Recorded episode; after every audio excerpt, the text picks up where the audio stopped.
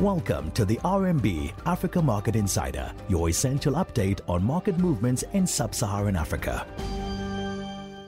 Good morning and welcome to the AMI. Today is the 18th of March. I'm Daniel Kavishe, economist here at RMB. Our focus this morning is on Namibia, where we expect the tourism sector to recover.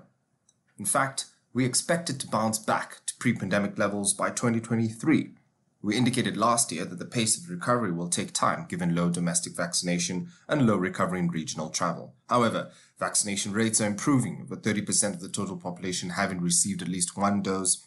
Government has removed mandatory use of masks while has opened borders to travelers who are fully vaccinated with no need for a PCR test. All these are signs that bode well for the country with the expectation that the tourism sector will see gains this year.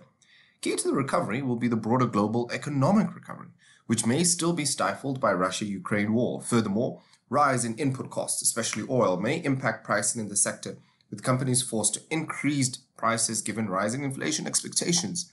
We note that the tourism packages inflation is already on the rise, with prices seemingly headed to pre-pandemic levels. Meanwhile, bed occupancy rates are still below normal, hovering at 18.3% nationally, indicating that demand hasn't fully bounced back. Overall, we applaud the regulatory moves to open up the country to more international travelers and further note that the resumption of several international flights are key for the sector's recovery. There are positive signs for sectoral growth with market stability in 2023 barring further destructive COVID-19 variants. Bed occupancy rates will be key figures to watch in the July-September period, expected to improve to 40% this year versus 30% a year ago. This is Daniel Kavishe. Stay safe out there.